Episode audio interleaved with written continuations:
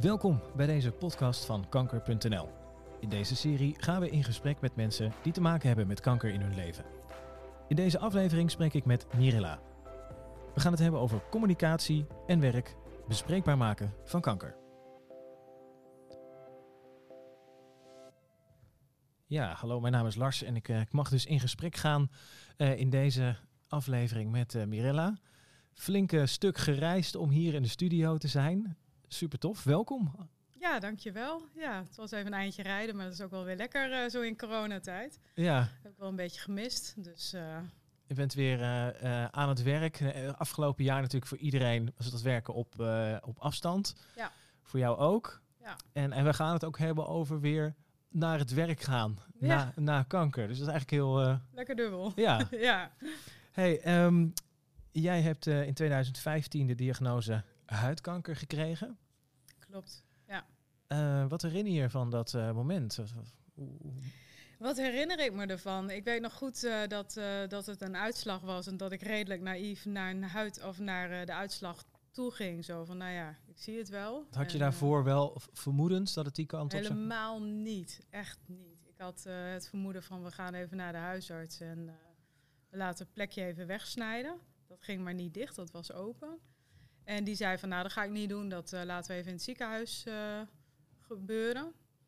En eh, die hebben gelijk gezegd van nou we gaan het opzoeken of op laten sturen voor onderzoek. En nou, dan krijg je dan en dan de uitslag. Dus op een gegeven moment zat ik twee weken later voor de uitslag bij de arts. En nou, die dropte het nieuws echt van... nou, we hebben slecht nieuws voor je en je gaat de komende drie maanden uh, stap je op de kankerterrein bij oncologie. En eh, dat was het. En ik zat er een beetje, ja, ik weet niet, raar bij blijkbaar. Want de arts die had echt zoiets van, dringt het wel tot je door? Die begon op een gegeven moment bijna agressief te worden. Oh. Dat ik zoiets had van, oké.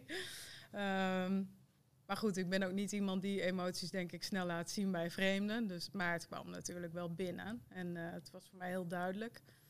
En eh, ja, daarna ben ik inderdaad op de oncologie-trein gestapt. Ja. Heb ik het eh, eigenlijk eh, letterlijk over me heen laten komen. Jouw leven vo- voor, eh, voordat je zeg maar dat plekje ging laten onderzoeken en dat de dingen speelden. Hoe, hoe, ziet- hoe zag dan het leven van Mirella eruit? Bruisend. Ik was net 40. En toen zei ik nog gekscherend. Ik denk dat ik een paar dagen 40 was. En ik denk dat ik gekscherend zei van... nou, nu begin ik echt- echt af te takelen. Nou, dat had ik beter dus niet kunnen zeggen. Ehm, maar ik deed natuurlijk alles. Ik stond hartstikke bruisend in het leven. eh, feestjes, veel vrienden. ehm, ja, eh, gewoon zoals eh, iedereen eigenlijk. En vooral ook naïef. gedachten met... ja, dat soort dingen gebeurt mij niet of overkomt me niet. Hmm. Nou ja, totdat Ja. het moment daar was. Wat, wat deed je op dat moment voor werk? Ehm, ik was op dat moment, eh, verhuurde ik woningen voor een eh, landelijke woningcorporatie. Ehm, eh, landelijke woningcorporatie, ja, we zitten dus ook letterlijk door het hele land. En dat deed ik in het noorden en ehm ja, was hartstikke leuk. Ik had het ontzettend naar mijn zin. Ik weet wel dat ik het heel druk had toen. Ik had ontzettend veel werk te doen en ik was wel erg moe.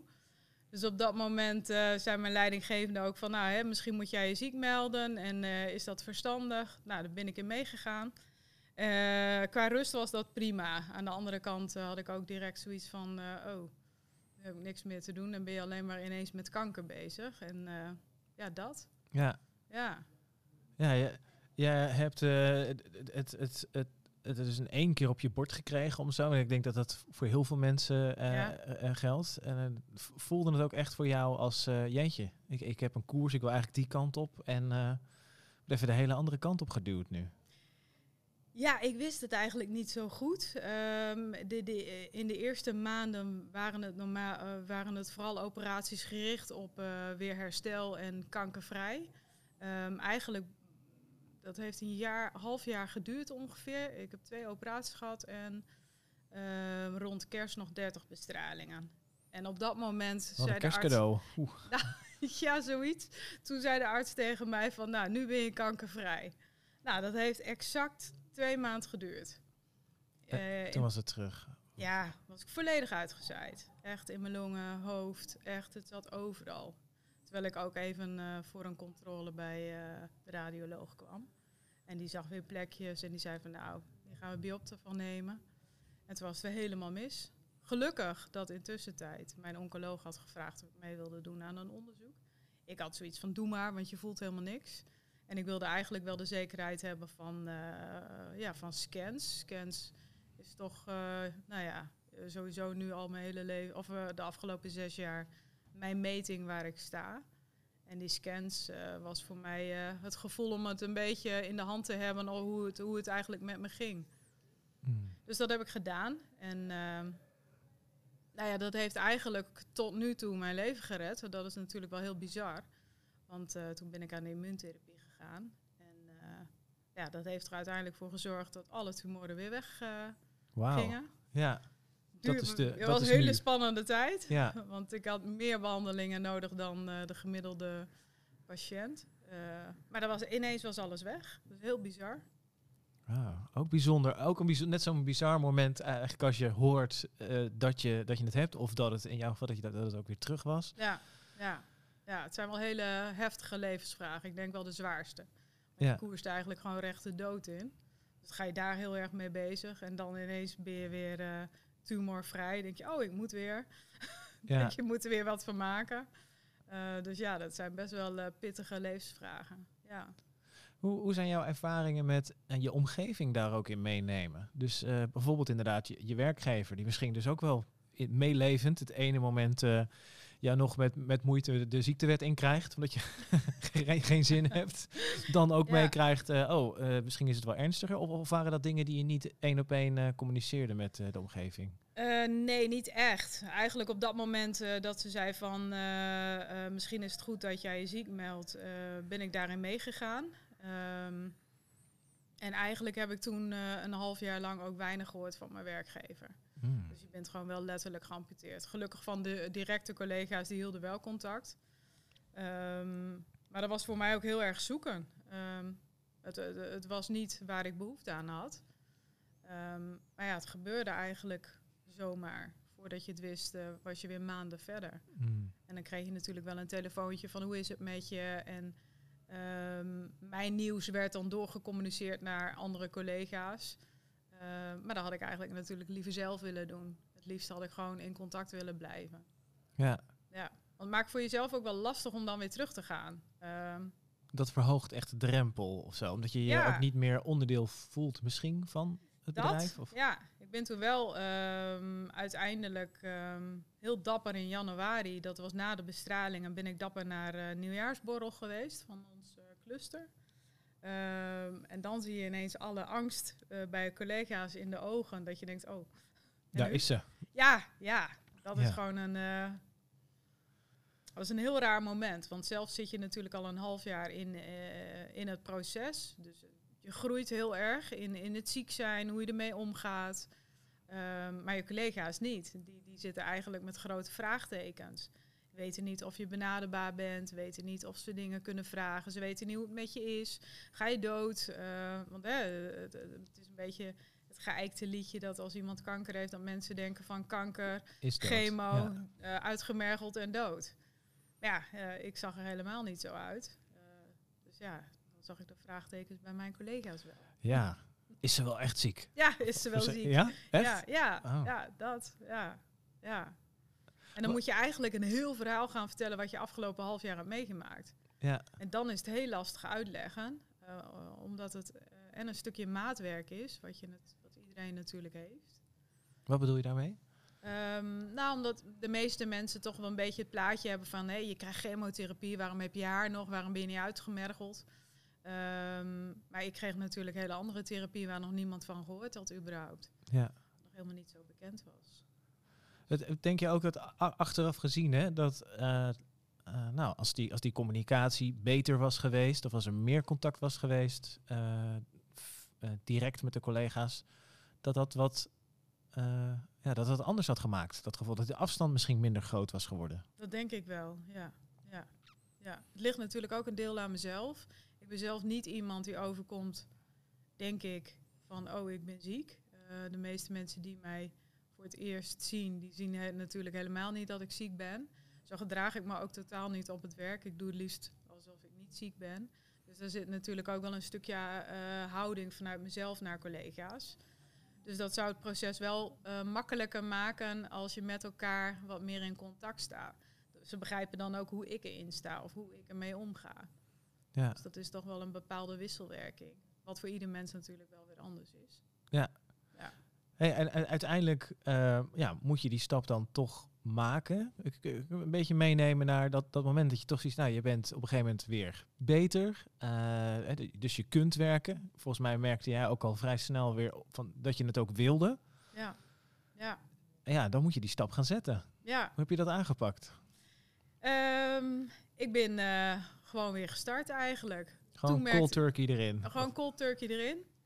Uh, ik, miste, merkte wel dat het heel pittig was ineens merkte ik dat ik ziek ben geweest, of ziek was geweest. Ik, ik wist gewoon, ik had, eh, het werk had ik feitelijk losgelaten. Dus ik, uh, ik had heel veel moeite om terug te komen in, de, in de simpele werkzaamheden. Ja, waar, waar, moet ik aan denken? Gewoon een, een werkbonnetje maken. Een, oh, hè, een, een, huurder belt, uh, die heeft een reparatieverzoek en die moet je dan in een systeem kloppen. Hoe was dat ook alweer? Geen idee. Ja. En te trots om het een collega te vragen, uiteraard. Uh, uiteindelijk is het me gelukt, maar ja, het was wel even een uh, eye-opener voor mezelf. ja. ja. Ja, de, eh, die collega's hebben zich denk ik ook niet gerealiseerd wat het van je gevraagd heeft. Je, je schetst het net al een beetje, je zag er niet ziek uit. Nee. Dus eh, denk je dat, dat dat daar ook had kunnen schelen? Zeg maar, als zij dus meer weten van het effect van uh, jouw behandeling bijvoorbeeld, of dat je ziek bent geweest. Absoluut. Dat, dat, uh, dat ze je daar misschien wel de, het, de hulp gelijk in hadden aangeboden, in plaats van dat je er had om moeten vragen. Ik denk het wel, ja. Ik denk dat dat een hele hoop scheelt, ja. Het is uh, vooral het stukje begrijpen. Het stukje wat niet besproken wordt. Ja. Ja. ja. En, en uh, zijn er ook collega's geweest die, uh, die misschien wel ja, proactief zijn geweest of die jou wel die, die vragen stellen? Kan zo kijken. Voor sommige mensen is, je schetst het net al, staat kanker gelijk aan, aan, aan, dood. En is het sowieso al een, een taboe? Of dat nou is vanuit angst of een eerdere ervaring? Uh, ik kan me zo voorstellen dat er ook mensen zijn die, uh, ja, die wel, die, die, die, willen weten wat het dan precies inhoudt in jouw leven. Uh, ze zijn schaars. Ja? Ja, ja, ja, qua collega's wel. Qua ouders en familie en naasten niet. Die willen natuurlijk alles weten, maar die, die zitten soms te veel bovenop je. Ja? ja, ja, die zijn natuurlijk zo bezorgd. Eh, ja, die wil elk detail weten, wanneer elk ziekenhuisbezoek je. Maar soms is dat zoveel dat je denkt van joh, laat maar, het is gewoon uh, even een controle. En de collega's daarentegen, um, ja, die, die denk op één hand te tellen. Ja. ja. Nou, dat is interessant in, uh, voor het thema van deze podcast, omdat we het hebben over, over communicatie en dingen bespreekbaar maken. Uh, is dit ook wel een, uh, een, een, belangrijke eigenlijk? Zit naar een bepaalde groep, dus de mensen die heel dicht bij je staan, maak je misschien wel de keuze om niet alles te bespreken of niet alles bespreekbaar te maken? Ja, klopt. Ja. ja. Vooral met mijn ouders. Mijn ouders gingen in het begin heel graag mee naar het ziekenhuis. Ja, dan zaten ze naast me te huilen en daar werd ik gewoon helemaal gespannen van. Ja, ik denk van toe even.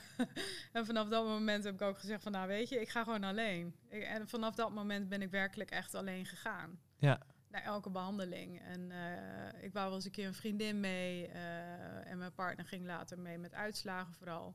Maar behandelingen en uh, onderzoeken gewoon lekker alleen. Je eigen bubbel.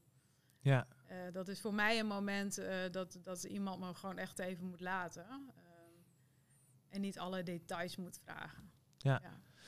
ja ik kan me, kan me zo voorstellen dat dat ook iets is wat je in je eigen ziekteproces of ziek zijn proces zeg maar ook moet leren wat voor jou dus, wat voor jou dus fijn is. Of vind je het dan moeilijk ja. om dat aan je ouders bijvoorbeeld aan te geven van joh, het is lief bedoeld, maar ik heb liever dat je niet meegaat. Ja, ja, en daar worden ze weer verdrietig van. Uh, dus dat is ook een, een, hele lastige. Dus eigenlijk had ik gewoon een grote zorg voor mijn ouders erbij. Zo ja, voelde ben dat. Ben je ziek en je bent aan het zorgen ook. Ja, dat. Ja. ja. dus dat is best wel lastig, heftig, dubbel.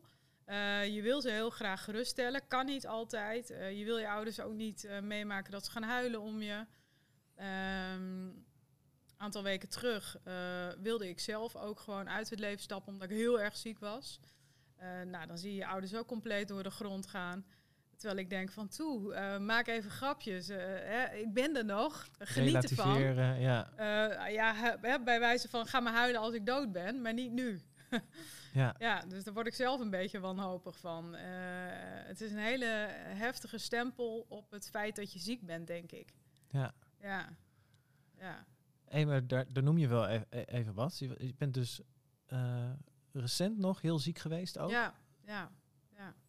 Hoe gaat het nu met je dan? Ja, goed, prima. Heel raar. Ja, Ja? ja? dit is gewoon weer typisch het verhaal van... eh, ja, je, je race gewoon letterlijk de dood in en vervolgens... eh, en weer door. Ja. Ja, dat is een letterlijke mindfuck. Ja.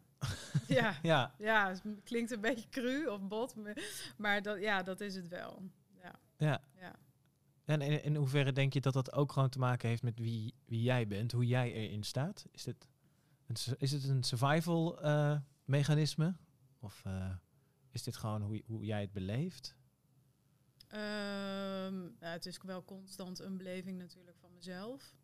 Eh, dat ik eruit wilde stappen was een keuze omdat ik gewoon echt niet eens meer op mijn benen kon staan. Hmm. En een volgend moment, omdat ik een, da- of een daadkrachtige huisarts had, ehm, ja, die kreeg me eigenlijk weer op de been middels bepaalde medicatie.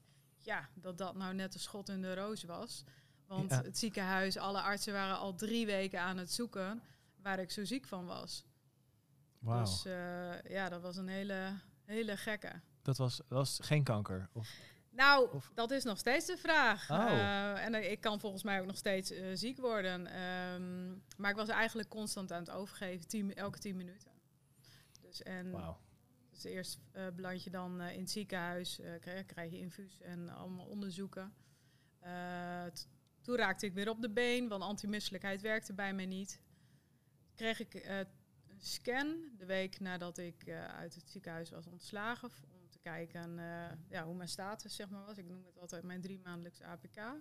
De PET-scan en de CT-scan. Toen bleken mijn tumoren weer actief. Ik denk, oh wacht, zou dat het kunnen zijn? En er zit ook eentje op mijn lever. Eh, dus hè, die kan heel goed aan het pesten zijn.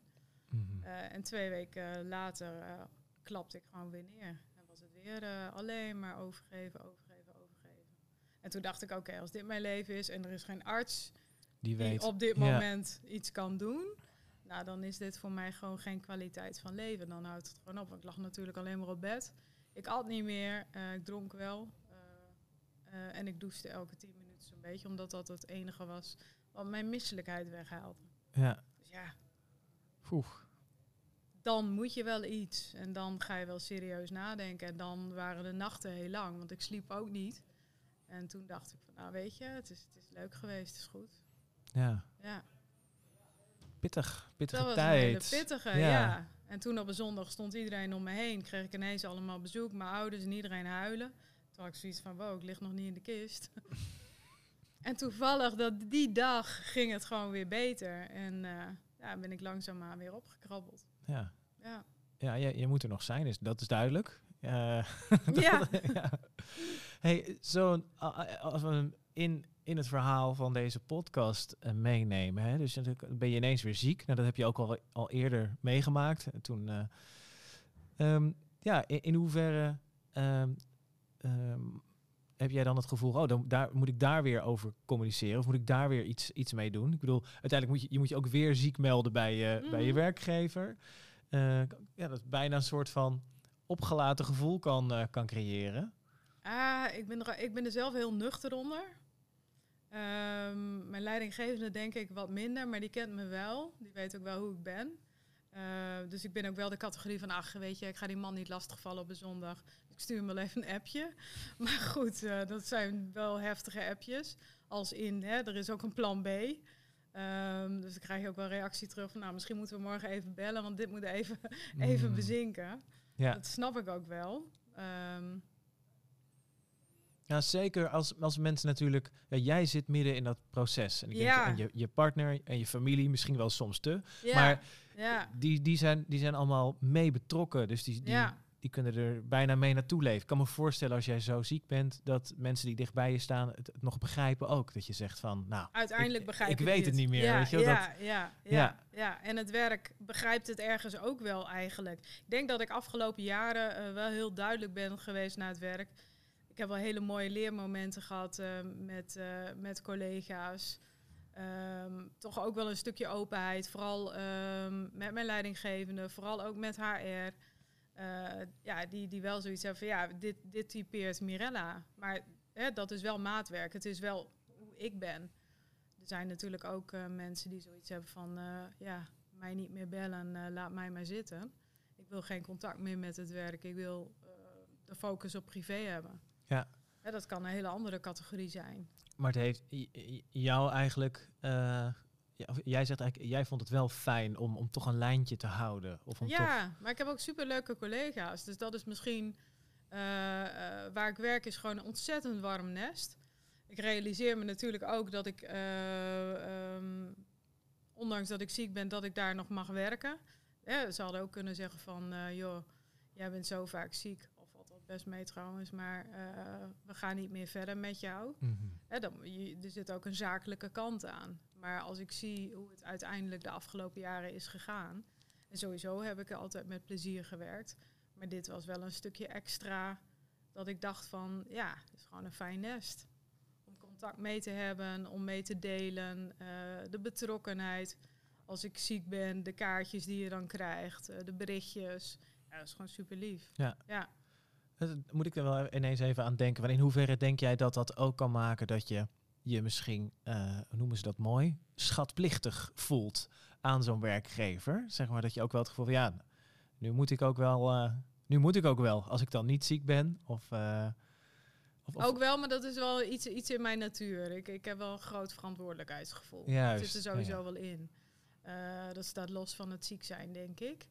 Um, ja, ik werk gewoon graag. Ik vind het gewoon leuk. Ja. ja. Stel, hè, iemand uh, luistert nu die uh, nou, eigenlijk een beetje in, in, de, in eenzelfde traject misschien wel belandt of, of, of zit.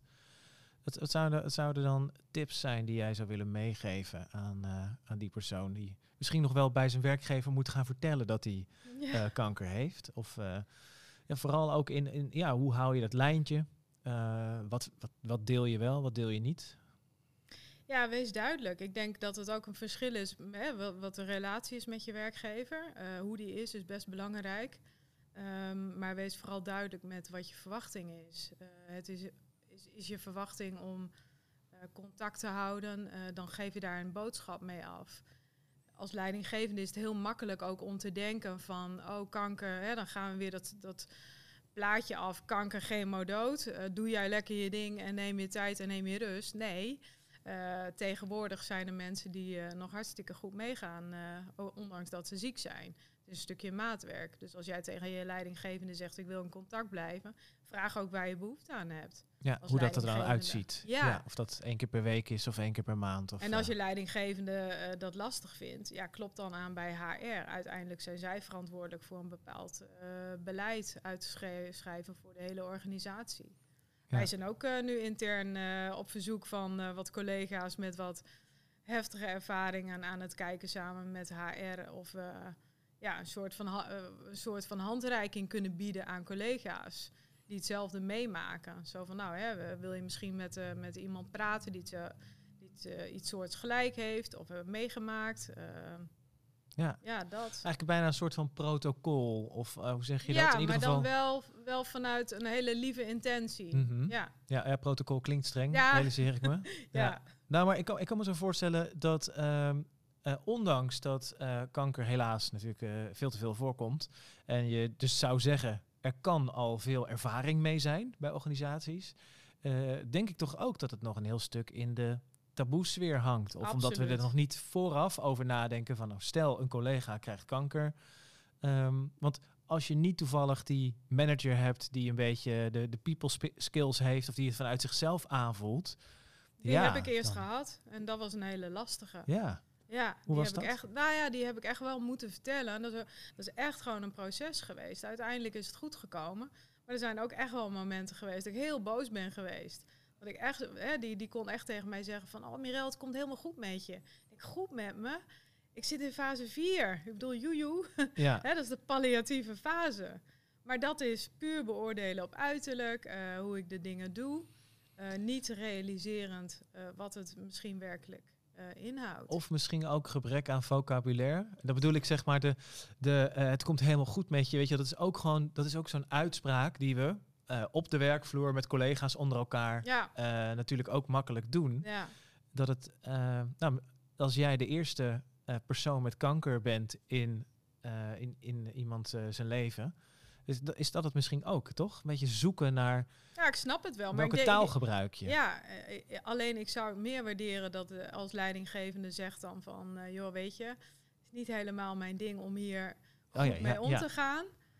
Ehm, ik ga je doorverwijzen naar HR. Die is Ja. daar gewoon beter in. Ik vind het Kijk, moeilijk. dan ben je, ja, als je het moeilijk vindt, prima, eh, alle respect. Maar dan eh, ben je wel eerlijk.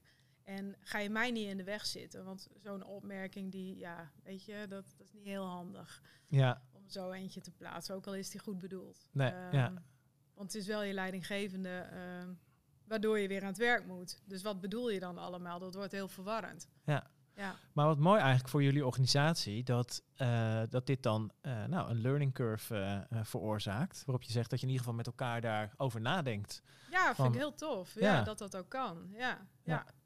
ja. Eh, daarom gebruik ik misschien wel ex- expres toch het woord protocol. Omdat ik denk dat bedrijven nou eenmaal opereren op basis van protocollen en Klopt, beleid en, en, ja. visiestukken. absoluut. Ja, maar het, ja, het hoort er eigenlijk gewoon te zijn. Ja. Want eh, ook het UWV, eh, we hebben allemaal van die standaard protocollen. Na twee jaar, dan moet je weer beter zijn. Maar ik denk, ja, kanker laat zich echt niet vertellen hoe lang het duurt. Nee. Neemt niet weg dat ik misschien wel kan werken en soms gewoon uitval. Ehm nee, maakt mij niet een slechte werkgever of werknemer. Nee, nee, daar kun je dan, als, als je inderdaad met de maatwerkbril op kijkt, dan kun je daar prima omheen werken, zou je Ja, denken. Ja. Voor een groot aantal werkzaamheden wellicht. Absoluut, ja. En wees gewoon eh, wees helder en transparant naar elkaar. Ik denk dat dat het allerbeste is. En open. Ja. Ik ben altijd open geweest. Ook al heb je natuurlijk ook weer met een stukje privacy te maken.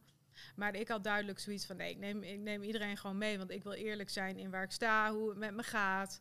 Want dan eh, begrijpen ze misschien ook meer hoe ik me voel... of hè, hoe ik in mijn werk sta. Ehm, en dat was ook bijvoorbeeld met de afgelopen keer dat ik ziek was... ook heel duidelijk. Voelde ik me goed, ging ik aan het werk. Maar ik was, stond wel ziek gemeld. Ja. En dat ben ik. Ehm, dus dat maakt eh, dat ik het leuk vind om weer aan de slag te gaan. Ik ben misschien alleen nog niet zo ver dat ik 100% aan de slag kan. Nee, maar dat wil niet zeggen dat je niks kan doen. Dat, Nee. Ja, Klopt. En nu ben ik het, dat wel weer. Dus, Ja. eh, ja. voor de volle 100%. Voor de volle 100%. Ja. Ja. Ja.